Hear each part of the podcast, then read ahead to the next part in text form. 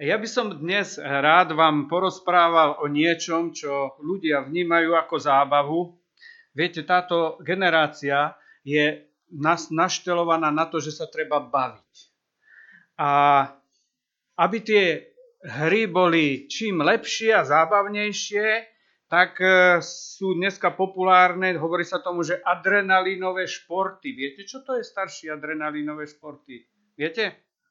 To je také, že sa vám dvíha adrenalín, keď to robíte a nám starším, keď to už len vidíme, tak sa dvíha adrenalín. A, alebo také hazardné hry sú veľmi populárne, kde o niečo ide. A ja by som vám chcel dnes vysvetliť, ako funguje najstaršia hazardná hra. Či uhadnete, čo je najstaršia hazardná hra v histórii? S čím sa hrá? Taká najstaršia hazardná hra. S kockami? Áno, v Biblii máme spomenuté, ale ešte staršia hra bola. Hazardná. Dobre, nebudem vás veľmi napínať a chcem vám povedať, že tá hra sa týka informácií. Chcem, aby sme otvorili Božie slovo a ja vám ukážem, eh, ako v tom prastarom príbehu, ktorý máme úplne na začiatku Biblie, môžeme odhaliť takú hru, ja ju nazvem, že je rajská. Môžem to nazvať tak, že je to rajská, lebo to sa v raji hralo. Možno, že to aj uvidíte. Tak. A tá rajská hra je hra s informáciami. A keď sa začnete hrať s informáciami, tak niekedy to môže byť aj akčné, ale veľmi často je to hazardná hra. A dnešná doba je doba, e, hovoríme jej, že je to doba informácií. To, čo sa stane na druhom konci sveta, my sa dozvieme niekedy na počkaní. A dokonca sledujeme online niečo, čo sa deje na, druho, na druhej strane sveta. E,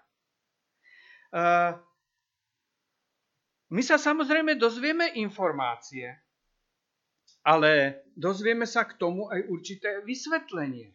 Prečo to tak je? A chcel by som, aby sme si dnes uvedomili, e, že e, tá hra s informáciami je veľmi dôležité v nej sa vyznať. Pretože informovať to vlastne znamená naformovať. E, psychológovia vám povedia, že ak sa vám podarí ľuďom dostať do hlavy tie správne informácie, viete, čo sa stane? Ľudia sa budú rozhodovať tak, ako vy chcete. A pritom si myslia, že sa rozhodujú nezávisle, že sa rozhodli oni. Ale pravda je len taká, že oni sa rozhodli na základe toho, čo bolo v ich hlave. E, Informácie sú teda fakty, ktoré formujú náš názor. E, možno ste z toho teraz mali pocit, že vám tu chcem niečo z psychológie rozprávať. Vôbec nie. Ja vám chcem ukázať niečo z Biblie. Kde to v Biblii začalo a ako to začalo? Viete, pretože na tej hre s informáciami funguje reklama, propaganda, manipulácia, Dokonca sa tomu hovorí, že vymývanie mozgov, keď vám niečo do hlavy natárajú a vy to príjmete, politické ovládanie más, dokonca náboženský fanatizmus a aj to, k čomu nás Ježiš vyzval v základnom texte, ktorý sme čítali. Spomínate si? Matúš 24. Dajte pozor, aby vás niekto nezviedol. Takže kde to začalo? Eh, keďže je to rajská hra, tak musíme začať v raji. Otvorte si svoju Bibliu, e, prvá, e, prvá kniha Mojžišova, tretia kapitola. Prvé dve kapitoly vieme, čo sa stalo, stvorenie sveta, postavenie človeka do raja a potom nastupuje kapitola tretia. A ona má nadpis Pokušenie a pád. Had bol najostivejší zo všetkých polných zvierat, sa tam hovorí, ktoré utvoril hospodin Boh povedal žene, naozaj vám Boh zakázal jesť zo všetkých stromov záhrady? Žena mu odpovedala, ovocie zo stromov záhrade je smieme, ale o ovoci stromu, ktorý je uprostred záhrady, Boh povedal, nejedzte z neho, nedotknite sa ho, aby ste nezomreli. No had žene povedal, nie, určite nezomriete. Boh totiž vie, že v deň, keď budete z neho jesť, otvoria sa vám oči, budete ako Boh, budete poznať dobro i zlo.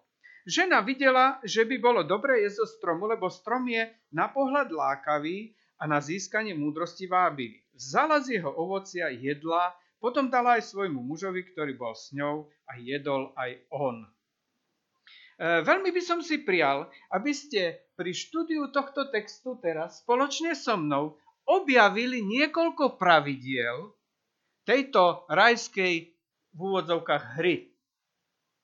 Veľmi nebezpečnej. To prvé je veľmi veľké odhalenie, ktoré by som si prijal, aby každý z vás e, ako si za tým objavil. A síce, že ponajprv ide o to, kto hovorí a až potom o to, čo hovorí. Zapamätajte si, keď všetko úplne zabudnete, čo ja tu dneska rozprávam, lebo už je po 12. tak už možno, že ste aj unavení. Dve veci. Nemyslieť na to, kto hovorí v prvom rade, ale všimať si... Nie naopak? už som vás dostal. Dávajte pozor, čo ja hovorím. Kontrolujte. Najprv ide o to odhaliť, kto hovorí a až potom ma zaujíma, čo hovorí. A prečo je to dôležité? Pretože týmto začal had. Áno? A tak máme pr- pravidla rajskej hry. Prvé pravidlo rajskej hry. Had skrýva svoju identitu. Áno? On skrýva svoju identitu. Uh, predstavte si, že čo by sa stalo, keby ten had prišiel otvorene a predstavil sa Eve a povedal by jej, dobrý deň, ja som Lucifer, som vodca jednej tretiny anielov, nebeských bytostí, ktoré sa vzbúrili Bohu, aby mali absolútnu slobodu. Chcem vás pozvať, aby ste sa prizvali, pridali na moju stranu, do opozície proti Bohu, jeho neposlúchajte, poslúchajte mňa a potom si môžete robiť, čo chcete. Moc si vymýšľam. Mohlo to tak byť? Prečo to tak nebolo?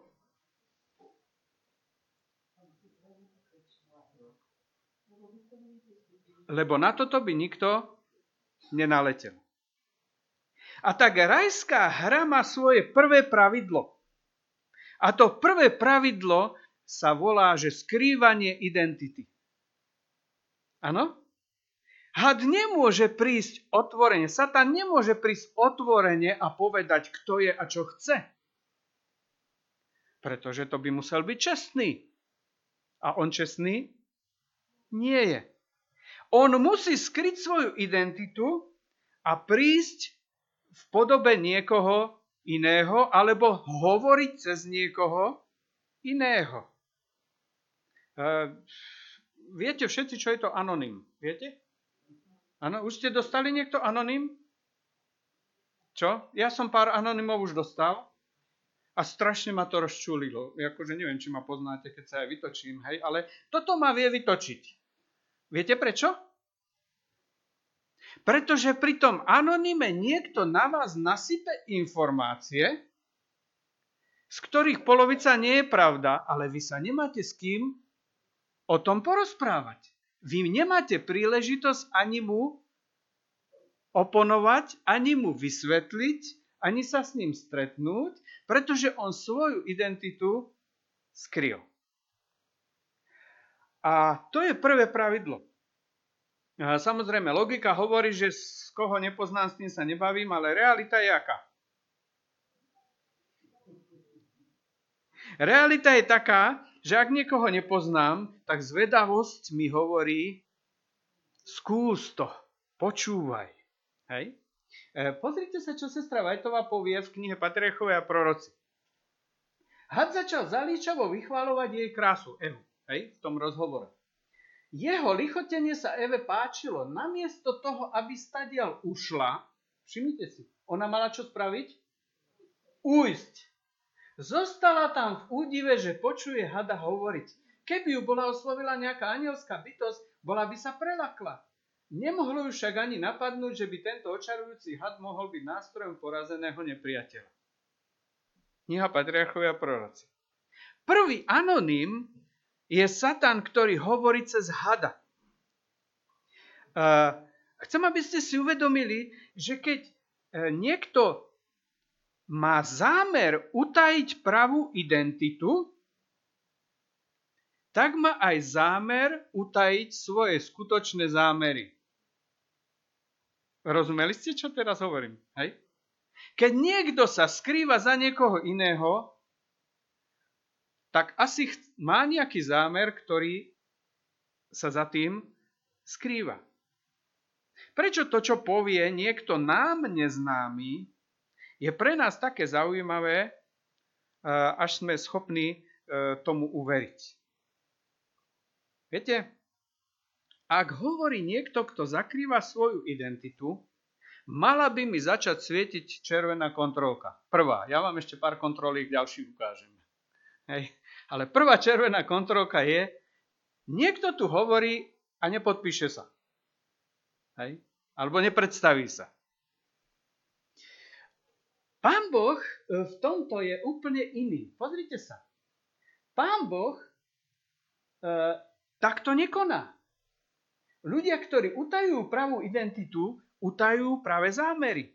Ale Pán Boh vždy, keď niečo nám ľuďom chce povedať, Pán Boh sa predstaví. Poznáte to z prikázaní? Ja som hospodin tvoj Boh. A teraz hovorí, čo chce povedať. Proroci, e, keď odovzdajú posolstvo od Pána Boha, tak povedia, takto hovorí hospodin. Pán Boh sa predstaví a potom povie, Pán Boh nepoužije hada. Pán Boh, keď hovorí cez proroka, tak Pán Boh povie, toto sú moje slova. No ale povedzte mi, prečo my ľudia sme schopní radšej uveriť neznámemu ako známemu? Nezdá sa vám to nelogické? Hovorí príjemnejšie? Ja neviem. Hej? Pán Boh má s Adamom a Evou, alebo ešte naopak, Eva a Adam majú s Pánom Bohom každodenný osobný vzťah, dôverný. Nikdy ich Pán Boh neoklamal, nezradil. A potom stretne hada, ktorý nikdy nehovoril, teraz prehovoril a on si povie, no to je zaujímavé, ideme mu veriť. Dáva vám to logiku toto? A to je tá hra. E, uvedem iný príklad. Zoberiem to na seba, dobre? Aby som sa niekoho nedotkol. Ja s mojou manželkou žijeme spolu už nejaké roky a 10 ročia. Vychovali sme tri deti, ktoré už sú dospelé. Chcem vám povedať, že nikdy som nezapochyboval o vernosti mojej manželke voči mne. Proste my otázku neverí v rodine sme nikdy neriešili. Ja sa to ďakujem Pánu Bohu. To ako nie je úplne celkom bežné, ale za toto som Pánu Bohu vďačný, že toto sme v rodine nikdy ne, neriešili. Ale predstavte si, že by za mnou prišiel cudzí človek a povedal mi, vieš čo, kým ty si bol tam na služobnej ceste, tvoju ženu som videl tam a tam v tom bare s takým a s takým človekom. A teraz prídem domov a čo si myslíte, čo sa stane v mojej hlave? myšlienkový pochod sa tomu hovorí. A aký myšlienkový pochod sa stane v mojej hlave? Taký, že keď prídem domov a pozriem na moju ženu, tak moja žena na mňa... A ty čo tak na mňa pozeráš? Lebo čo? Lebo červík už tam vrta. Hej? Ako je to možné, že keď príde niekto úplne cudzí a povie niečo, čo vám nahlodá dôveru, s tou dôverou sa niečo začne diať. A rozmýšľajte, koľko vzťahov bolo zničených preto, lebo niekto uveril slovám niekoho, koho nepozná, proti tomu, koho dôverne pozná. Nestratili ste sa v tom? Hej. Ten, kto nepozná, koho nepoznám, dokáže nahlodať moju dôveru voči tomu, koho dôverne poznám. Preto Eva namiesto toho, aby sa sústredila na to, že kto hovorí, ona sa sústredila na čo? Čo hovorí? A ako jej to prišlo? Že zaujímavo hovorí. Že? A pustila sa do debaty. Namiesto toho, čo sestra Vajtová hovorí, namiesto toho, čo mala, úskade ľahšie. Dobre, takže poučenie. Aby som nebol zvedený, nepúšťam sa do polemiky s niekým, koho osobne dobre nepoznám. Preto Ježiš povie, dajte pozor. A teraz to aplikujem do našej doby. Dobre, môžem? Nečítam články od autorov, ktorých nepoznám.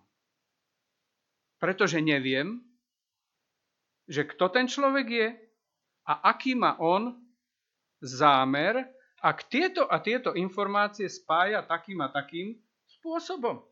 Hej. Možno to poznáte, e, že mladý, mladým, e, mladým ľuďom, deťom a seniorom hovoríme, že dajte si pozor na neznámych ľudí.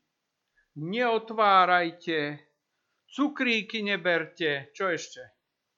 Dôchodcom hovoríme, dodatky k zmluvám nepodpisujte. Agentom neotvárajte. A my v strednom veku si myslíme, že nás sa to netýka a každý máme nejaký príbeh, ktorý by sme o tom mohli rozprávať, ako sme už niečomu a niekomu naleteli. A ja vrátane vás. A to by bolo do večera, že? Uh, Slovo Božie nám ukazuje, že táto hra je veľmi nebezpečná. Keby to bolo len o takom každodennom živote, no tak o tom vôbec nemusím rozprávať. Ale toto má dopad na náš duchovný život, na našu vieru a náš, na náš náboženský život. E, poďte k druhému, druhej, e, druhému pravidlu.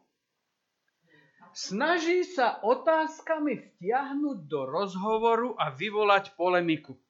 Všimnite si, čím začína e, nepriateľ. Možno poznáte takých ľudí, ktorí vás zastavia na ulici a povedia, prosím vás, môžem sa vás niečo opýtať. Poznáte to? Hej? A čo potom z toho vybehne? Po troch minútach toho niečo sa opýtať, zistíte, že buď to je nejaký predavač čohosi, alebo je to nejaký špekulant, alebo je to jednoducho zlodej, hej, alebo proste to je človek, ktorý vás chce manipulovať k niečomu, aby dosiahol to, čo on chce, ale začína čím? Začína otázkou. Môžem sa niečo opýtať? No a ja, môžete, no. A mňa, keď sa niekto takto niečo opýta, tak ma to väčšinou v Bratislave stojí minimálne strávny lístok. Tak. Spomínam si, keď sme stavali modlitebňu teraz v Rakusoch, stal som na druhom poschodí, na, na venci a to je v romskej osade a tam stále okolo tej našej modlitebne obliehali deti. Hej, a, a stále tam niečo chceli a pokrikovali a tak. A deti vedia, že sa treba opýtať. A tak e, ja stojím hore na, na, na tom múre a malý chlapček dole kričí Ujo! Čo je? Veríš Boha? Verím. Daj malinovku.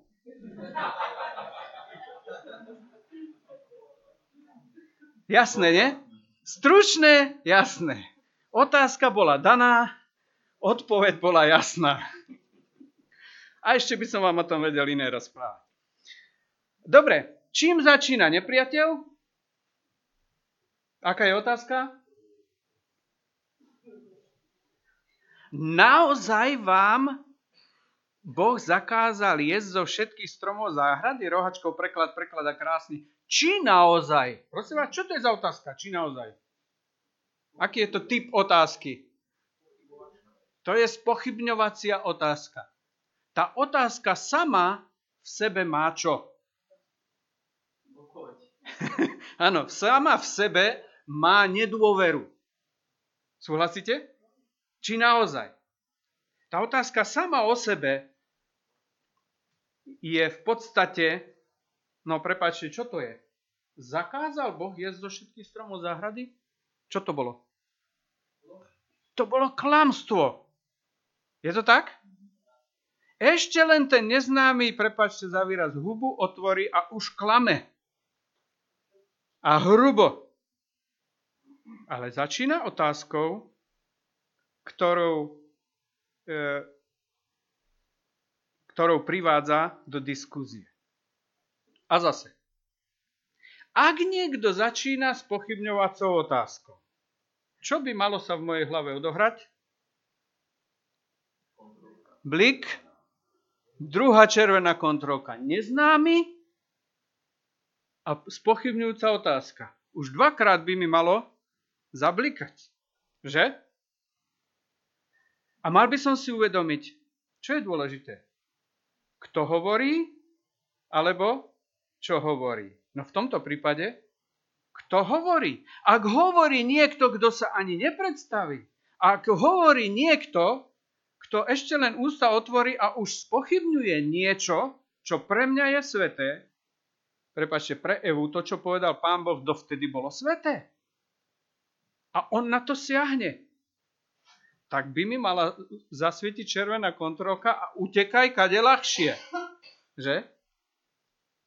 No dobre.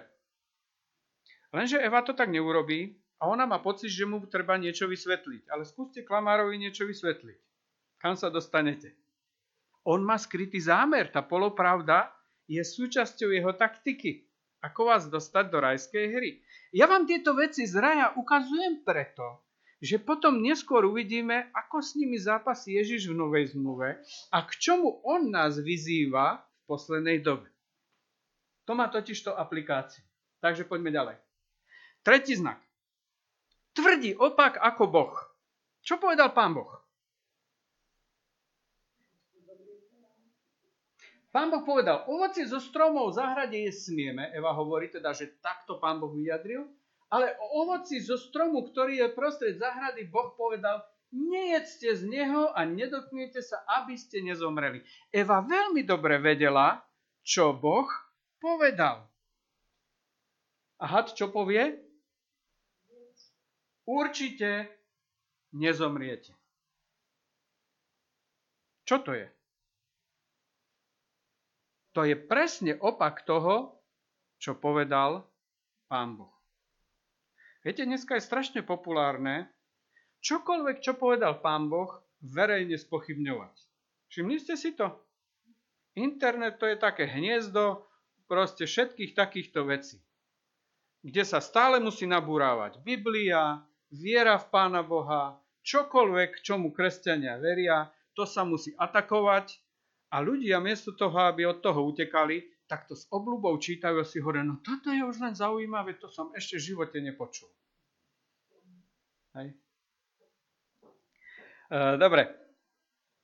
Takže ďalší znak je, ak niekto tvrdí niečo iné, ako hovorí Pán Boh, a ako hovorí Pán Boh cez písmo svete, čo ja ako kresťanu robím? Utekám kade ľahšie.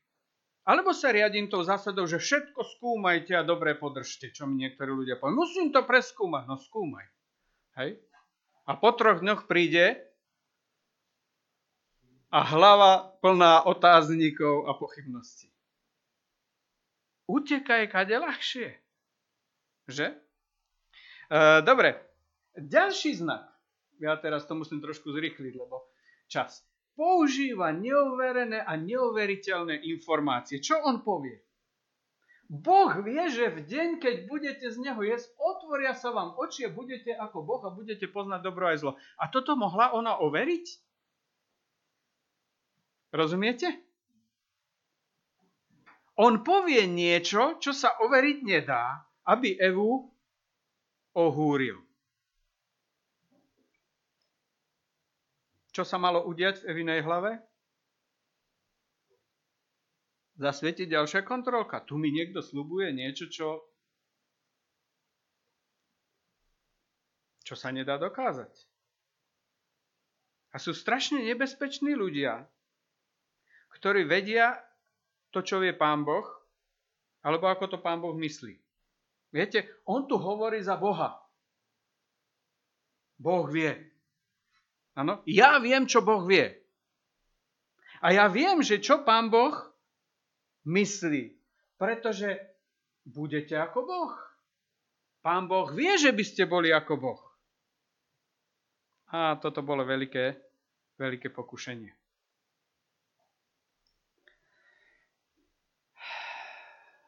Spomente si na Jobových priateľov, ktorí mali pocit, že vedia, ako pán Boh to myslí. Spomínate si na ten príbeh? Ako to pán Boh tam v tej Jobovej knihe vyriešil? Pán Boh hovorí na konci toho príbehu, chodte a proste Joba, aby za vás obetoval. Lebo ste nie správne hovorili o mne. Oni v celej knihe sa snažia vysvetľovať, ako to pán Boh s tým utrpením robí a prečo ho trpí, ako to pán Boh myslí a nemyslí. A pán Boh povie, to je celé mimo. Vy nemáte čo o tom povedať. E, dobre. Niektorí ľudia povedia, dobre, a keď nie sú informácie, tak treba dať nejaký dôkaz. Dal sa tam nejaký dôkaz, Eve? Áno.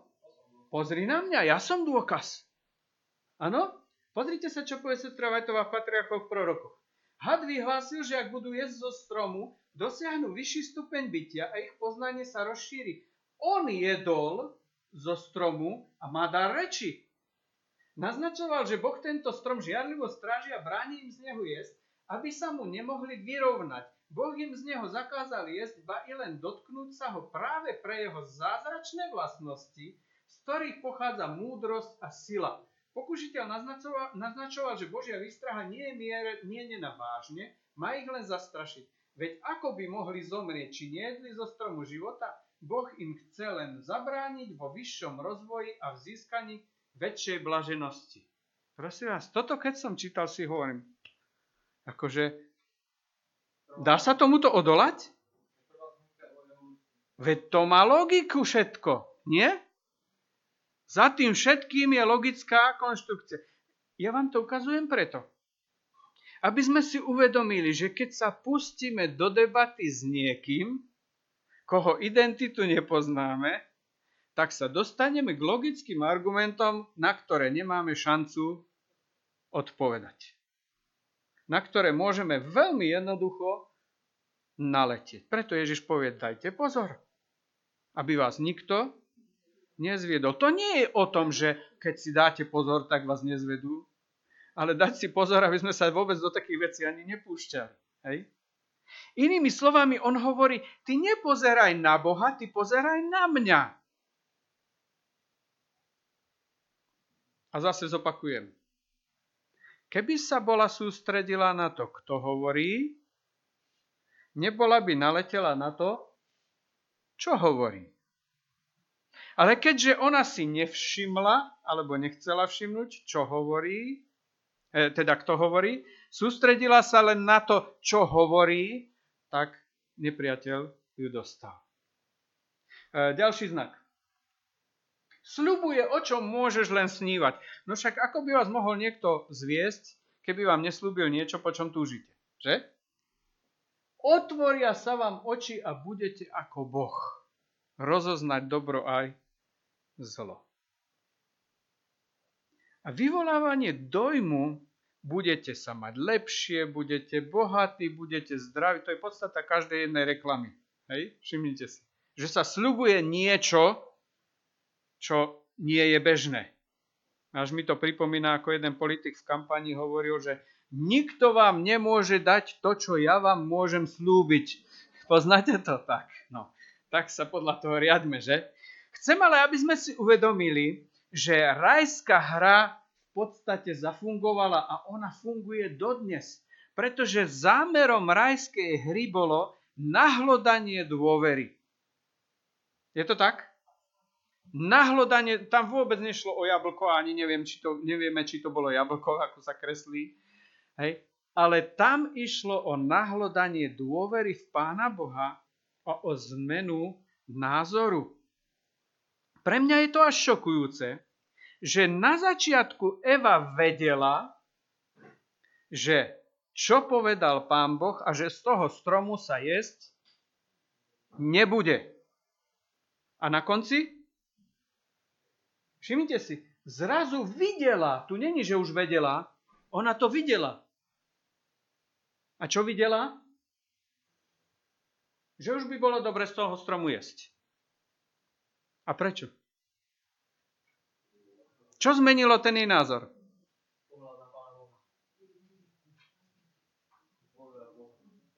Ten názor zmenili tie informácie, ktoré ona dostala do hlavy.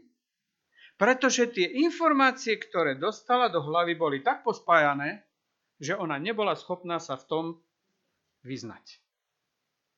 A keďže sa nebola schopná v tom vyznať, rajská hra zafunguje, ona si nevšíma, kto hovorí, ona sa snaží vyznať v tom, čo hovorí a prebehla informácia, takže ona bola informovaná, tým bola naformovaná, až by som mal pokušenie povedať až naformátovaná, že prebehlo to všetko úspešne a po skončení rozhovoru Eva je inde, ako bola na začiatku. Súhlasíte? A nielen ona je inde, potom je inde už aj Adam a potom je inde celé ľudstvo. Tak. Softveru. Prepísal sa software a ideme inde. A prečo vám o tom rozprávam?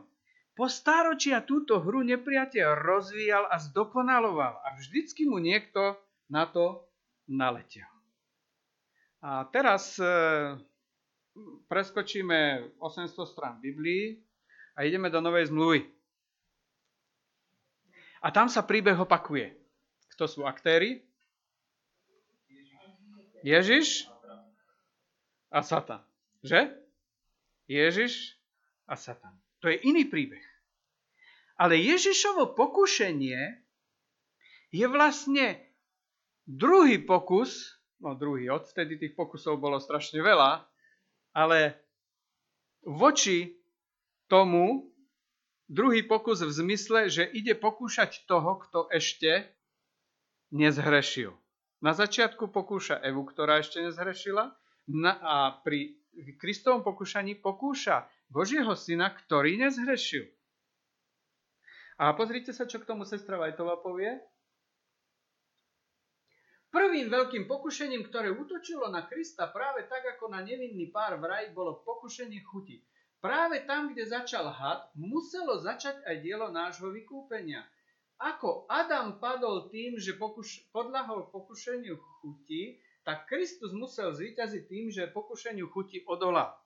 A ja by som rád doplnil, že nie, nešlo tam len o chuť. Hej.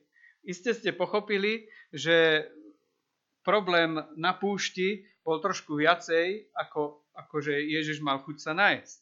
Že? Uh, a tak uh, zopakujme si pravidla rajskej hry. Ktoré bolo prvé pravidlo?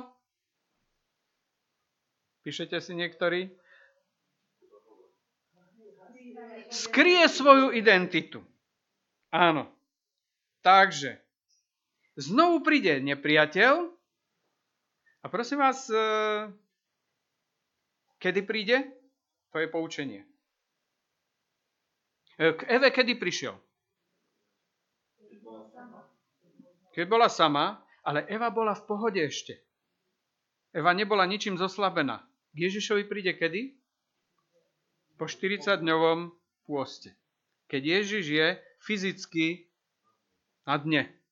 Neviem, kto ste skúšali tú 40 ja som to neskúšal. Moja sestra to skúšala, bol som u nej vtedy keď, keď končila a ako bolo to ťažké.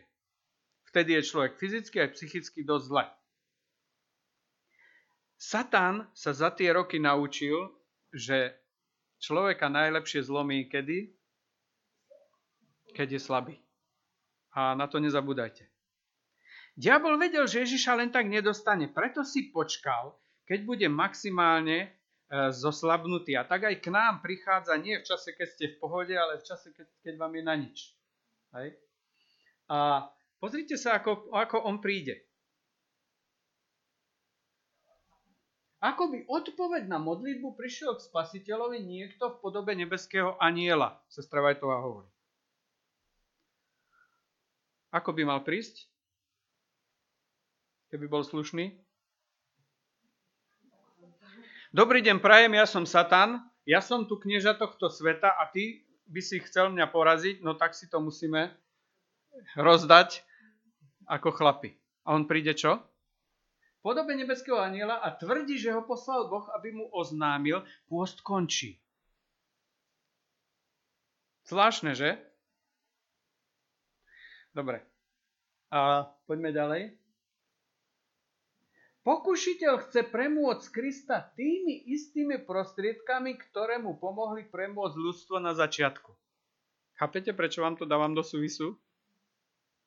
Pretože rajská hra s informáciami sa opakuje. Ešte inak to poviem, sa rozvíja, sa zdokonaluje. Že? Dobre, aké sú jeho prvé slova? Ak si syn Boží, čo vám bliká, aká kontrolka? Čo to je za veta? Spochybňujúca. Na čo siaha tá veta? Na dôveru. Áno?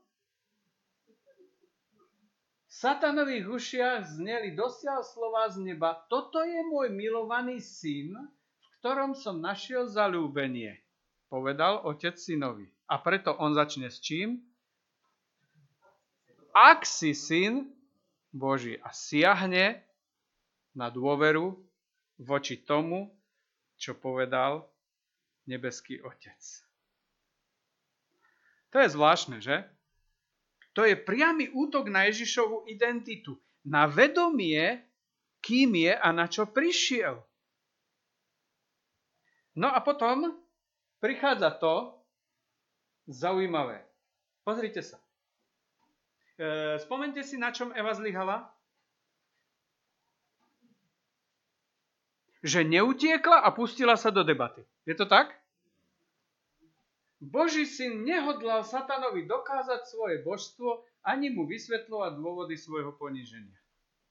Ježiš pochopil, s kým má tu česť a povedal si, s tebou sa ja do debaty púšťať nebudem. Nie, že by som to nezvládol, ale nebudem. Učme sa od Božieho syna. Eva sa pustila do diskuzie, vysvetlovala, Ježiš sa do polemiky nepúšťa.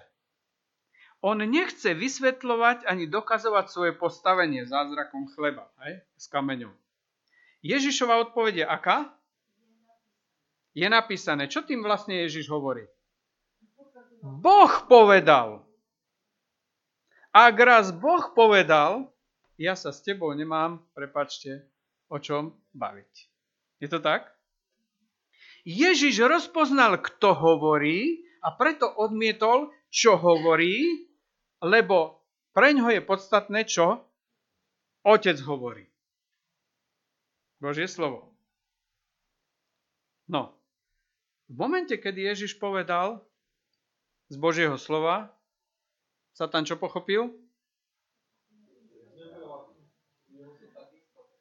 že ak chce s Ježišom polemizovať, tak musí vyťahnuť Bibliu. A keďže nie je hlúpy a má to tiež načítané, tak tú Bibliu vytiahol. No a teraz mi povedzte, ako ju použil. Povie, je napísané. Bolo napísané? A citoval dobre? Citoval z Biblie? Citoval z Biblie. A ako ju použil tú Bibliu? Nože, viete, čo tam je, cituje? Čo hovorí? Áno, skoč dole, anieli ťa ponesú. Je napísané? Je. Prosím vás, ale keď, keď vám niekto povie, že vylez na kostolnú väžu, skoč dole a pred všetkými dokážu, že ťa anieli budú chytať, tak hm, čo urobíte?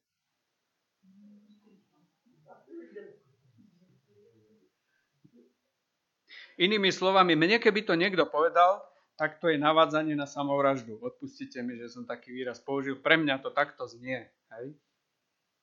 A samozrejme v Ježišovom prípade môžeme polemizovať, či ho boli anieli, či by ho boli zachytili a neboli zachytili. Ježiš do toho jednoducho nejde. Ježiš poznal, že ak ja viem, kto hovorí, tak aj keď z Biblie bude hovoriť, tak sa s ním nebavím. Ťažké? To je extrém. Ale Ježiš to rozoznal. A on povedal, pozor, bratia, sestry, citovať Bibliu sa dá hociako. A citátmi Biblie môžete ľudí doviesť aj k samovražde. A nemyslím teraz ako skoč dole, ale stačí, keď niekomu zoberiete nádej a zoberiete mu vieru, podložíte to biblickou nejakou vetou a biblickým výrazom a ten človek svoj život nezvládne a pôjdete na pohreb. A to si už celkom nevymýšľam teraz. Že? Dobre. Uh, Ježiš spoznal, kto hovorí a preto odmietol, čo hovorí, pretože je napísané. A do toho teraz prichádza to varovanie Ježišovo. Dajte si pozor, aby vás nikto nezviedol. Matúš 24. Mimochodom, v Matúšovi 24, aká bola otázka? Nože, čo, čo to chceli tí učeníci vedieť? Čo bude znamením, kedy to príde? A Ježiš im hovorí čo? Dajte si pozor, aby vás nikto nezviedol. Ježiš neodpoveda na otázku, ktorá bola položená. Ježiš odpovedá čo? Na to, čo potrebujú počuť. A on hovorí, toto vy počuť nepotrebujete. To je kompetencia nebeského Otca. Vy potrebujete sa pripraviť a vy potrebujete dať pozor, aby vás nikto nezviedol. Inými slovami, Ježiš nás upozorňuje, sledujte, kto hovorí. Viac ako čo hovorí. V, inej dobe, v žiadnej dobe to nebolo tak dôležité ako dnes.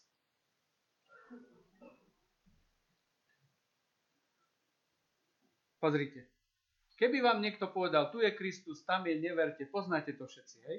Zviedol by, keby bolo možné, aj vyvolených, preto vám vopred hovorím, ak vám povedia, je na pustine, nevychádzajte, je vnútri domu, neverte. Ježiš nehovorí overte, ale Ježiš hovorí neverte. A tak pre mňa, ak niektoré veci v súčasnej dobe počujem a mi to nesedí s Bibliou, strata času to overovať. E, prepačte, to nie je strata času. To je nebezpečné to overovať. Rozumiete mi? Pretože keď začnete o tom polemizovať, zahrabete sa do niečoho, čo na konci toho procesu zmení vaše myslenie natoľko, že to, čomu ste verili na začiatku, na konci máte pochybnosti. Nikto z nás nie je proti tomu imónny. A dokonca aj Boží syn, keď sa dostal do pokušenia so satanom, povedal, je napísané, a ja sa s tebou o iných veciach ani nebudem baviť. Prepačte, to som to tak parafrázoval. Tak, aké sú argumenty? Argumenty sú znamenia a zázraky. Aká je obrana? Nevychádzajte, neverte. Čo sa za tie tisícročia zmenilo? Teraz aplikácia, hej? aplikácia na dnes. Čo sa za tie tisícročia zmenilo na tej rajskej hre? Takto. Čo sa zmenilo u nepriateľa, u satana? Ďakujem. Troška nazbieral skúsenosti. On vie, kam má človeka dostať, do akej depky, prepačte za ten výraz, do depresie, aby mohol ho teraz vyždímať. Že? Hru vypracoval do dokonalosti. Čo sa zmenilo u ľudí? Nič. Sme ešte viac zoslabení a stále rovnako hlúpi. Prepačte, ja som taký otvorený, ale odpustite mi to, ja už som sa taký narodil. Tá moderná forma tej rajskej hry s informáciami má ešte inú, uh, inú podobu. Viete, uh, zdokonalilo sa niečo iné. Dnešná doba sa volá, že doba médií, doba informácií, že? Ako sa šírili informácie kedysi? Je tu niekto medzi vami starší, kto ešte pamätá hlásnika? Viete, čo bol hlásnik? Bubenník, hej, na známosť sa všetkým dáva táto dôležitá správa. A potom povedal, že čo sa stalo. Tak sa šírili informácie. Drotár prišiel z dediny do dediny a povedal, ľudia, vojna. A ľudia kúkali, že kde je vojna. To bolo inak. Neviem, či si to uvedomujete, toto, ale hej. Nositelia vedy, vzdelania, poznania v dedine a v meste boli traja. Či viete kto? Farár, učiteľ, richtár. Že? A keď sa ľudia chceli niečo opýtať a dozvedieť, tak sa pýtali pána farára alebo sa pýtali pána učiteľa. Pán farár im povedal, ako majú žiť a pán učiteľ ich naučil čítať, písať a počítať. E, kostol bol miestom poznania Boha, ale aj získania poznania o spoločnosti kostole sa hovorilo ľuďom, ako sa má žiť. Keď som študoval na teologickej fakulte, študovali sme e, v jednom predmete e, kazňové smery a tam sme študovali, že o čom sa kázalo v 15. storočí, v 16., 17., 19. na základe kázni, ktoré sa dochovali. To bolo veľmi zaujímavé. Hej? Pretože tam sa na jar vysvetľovalo rovnosť kancla. Tento týždeň treba zasiať ovoz lebo pán požehnal úrodu. Pán Farár povedal, ľudia vyšli na pole, zasiali ovoz. Hej? Lebo to bola súčasť života a informácie boli v kostole. Neskôr nastúpili médiá, knih, tlač, rozhlas, televízia, internet a tak ďalej. A informácie sú kde? Všade inde v kostole. Že? Do kostola ľudia chodia, ako vám to mám povedať, pekne Viete, pod čo patria církvy v Slovenskej republike? Ministerstvo kultúry. Áno, pod ministerstvo kultúry patria všetky církvy. Tento týždeň som tam bol vybavovať nejaké veci. Ministerstvo kultúry má odbor církevný. Tým sa vlastne naznačuje, že čo? Že to je taká forma kultúry. Hej? Niektorí idú do divadla, niektorí idú do kina, niektorí idú do kostola. No. Tak. Dobre. Doba informácií dnes vlastne ale spravila to, že my sa rýchlo dozvedáme, čo sa deje, ale ako byť informovaný a nebyť deformovaný, hej, informátovaný. E, informácie dnes nadobudli na množstve a stratili na serióznosti. Eh, ja o tom hovorím veľmi otvorene preto, že sa to týka aj informácií o viere. A veľmi sa to týka informácií o viere. O náboženstve, o tom, eh, čo vyznávame. Eh, Kedy si tie médiá fungovali asi tak, že noviny mali svojho vydavateľa, seriózneho písateľa, garantovali seriózne zdroje a ak v novinách bola falošná správa, tak ten redaktor písal posledný krát pretože noviny stratili kredit. A ľudia povedali, ak takéto blúdy v novinách idú predávať, my to nejdeme kupovať. Takže si novinári veľmi dobre rozmysleli, kto pre nich bude ho písať. Všimnite si, kto píše, bolo dôležité. Pretože ľudia podľa toho, kto píše, sa rozhodovali, či to čítajú a či to kupujú a podľa toho si brali, že čo píše. Možno ste pamätáte ešte ktorí keď sa noviny kupovali, dneska sa už ani noviny nekupujú, ale áno, zodpovedný redaktor tam bol, hej, a niektorí ľudia povedali, ja kupujem vyloženie vždy pravdu, lebo v pravde je pravda. Hej, a druhí povedali, ja kupujem smer, lebo tam sú tí ľudia, ktorým, ktorým ja dôverujem.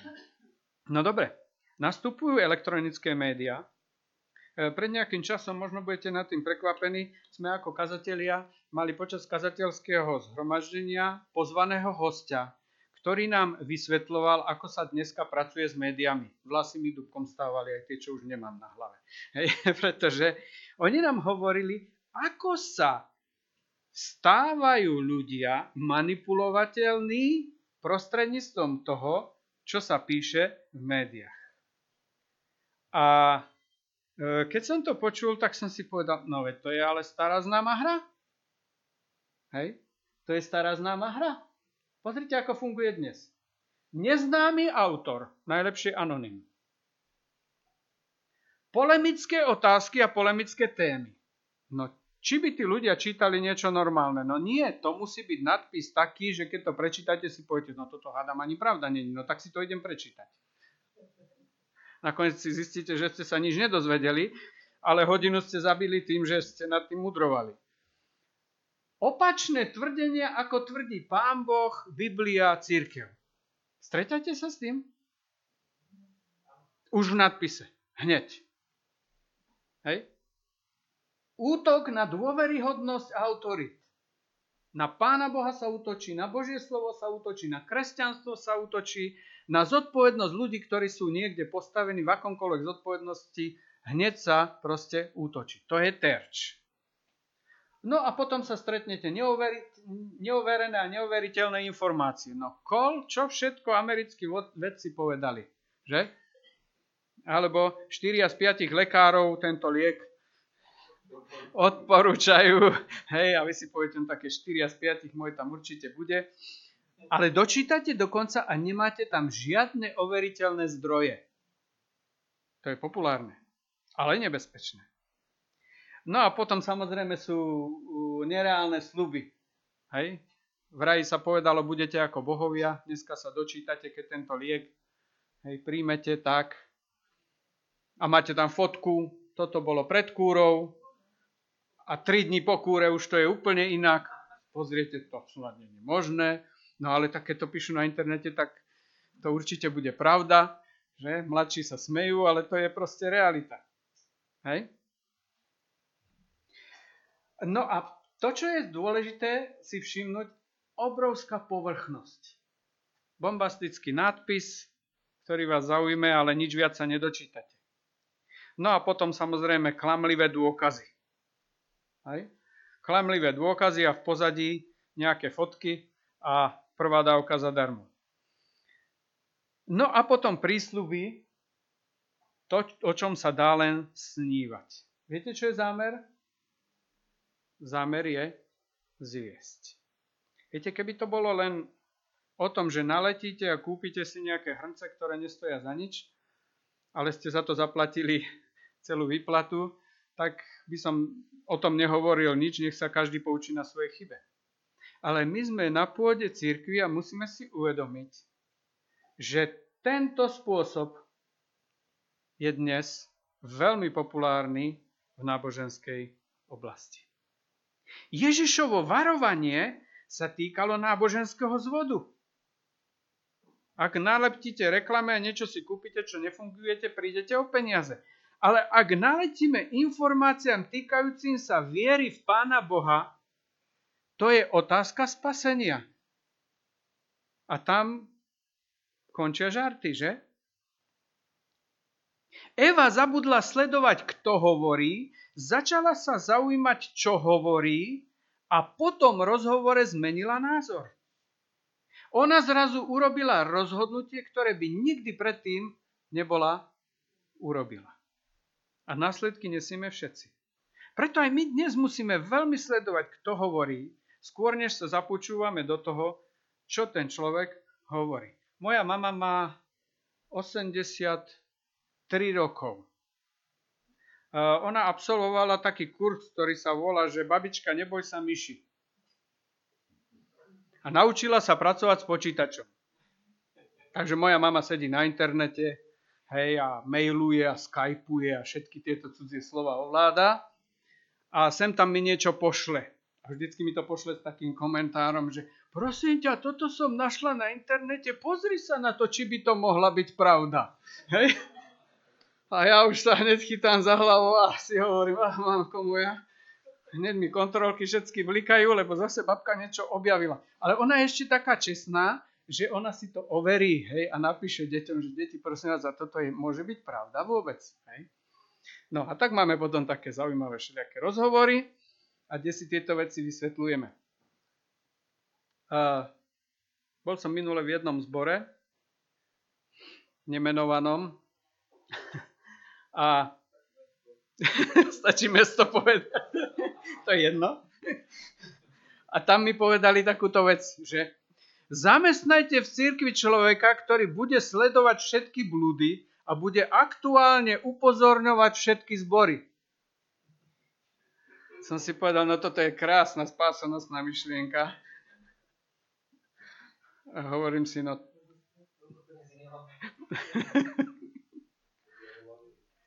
Objavili Ameriku. Troška ma zohrialo, asi hovorím, akože... A máte pocit, že by to ako jeden človek zvládol?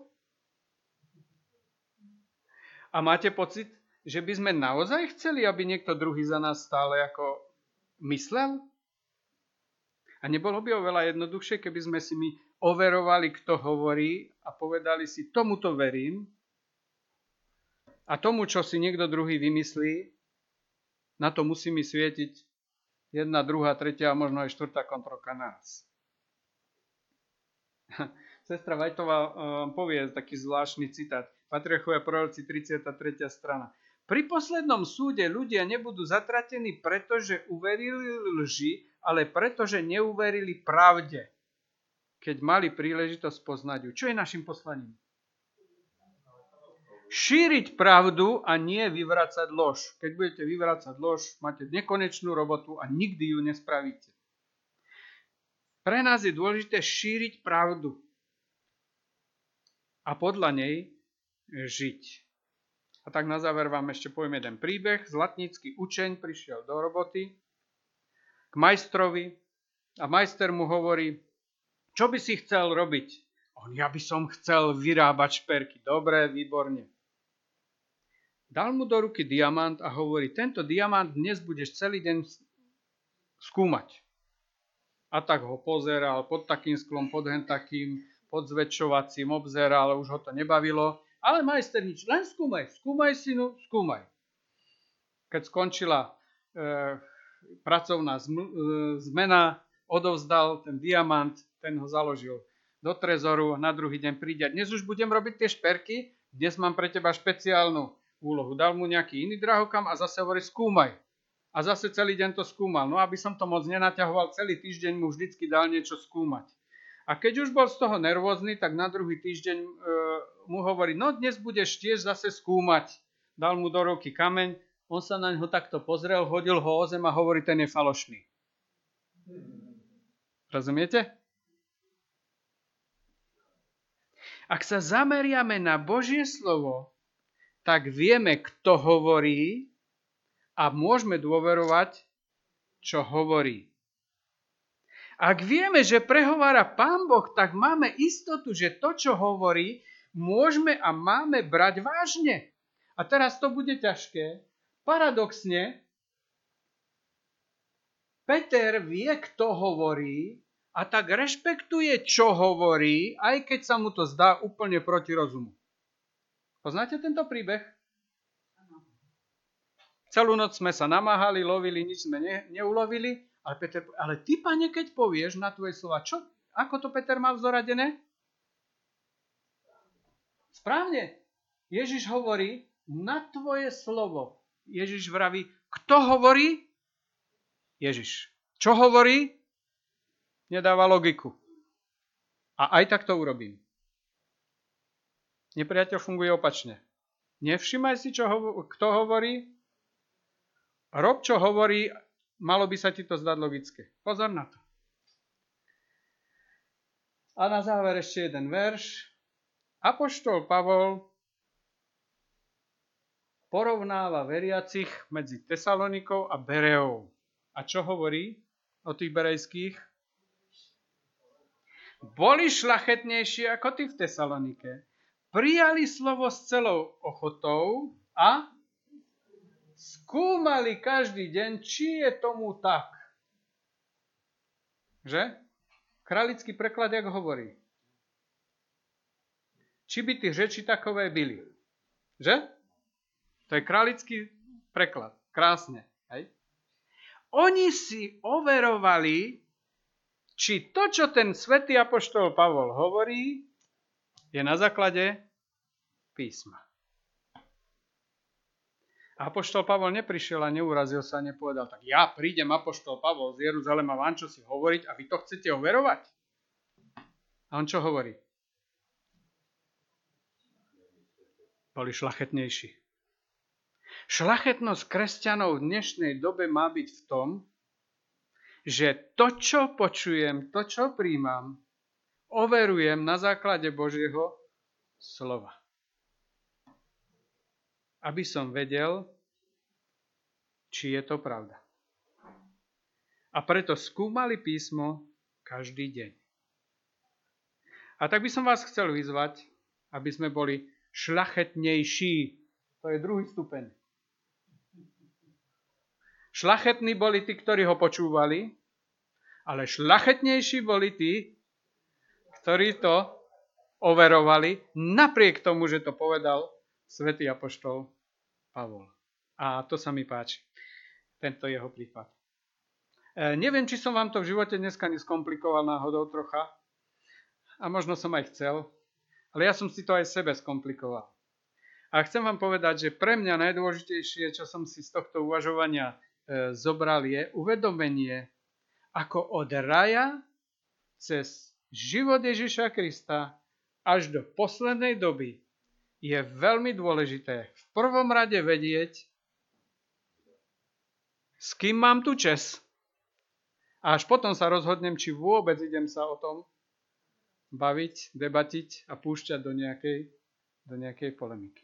A druhá vec, ja som v poslednom čase, musím vám povedať, šokovaný tým, že napriek tomu, že máme sobotnú školu, máme Biblie a máme ich v počítačoch a mobiloch a všade, hrubá neznalosť základných biblických pravd vládne medzi ľudom adventným, odpustite mi. Hej, pretože ľudia začínajú polemizovať o úplne základných veciach, ktoré sú v Biblii len preto, že niekto niekde niečo povedal čo malo v pozadí otázku, a či naozaj je to tak, ako to sme sa doteraz učili? A buďme na to veľmi opatrní. A tak vám prajem, aby vám Pán Boh požehnal. Tak vám prajem, aby toto vo vás horelo, pretože doba, v ktorej žijeme a do ktorej sa uberáme, od nás veľmi bude vyžadovať, aby sme vedeli, čomu veríme aby sme boli zakotvení v Božom, Božom slove. Tak nech vám Pán Boh v tomto požehnáva. Amen.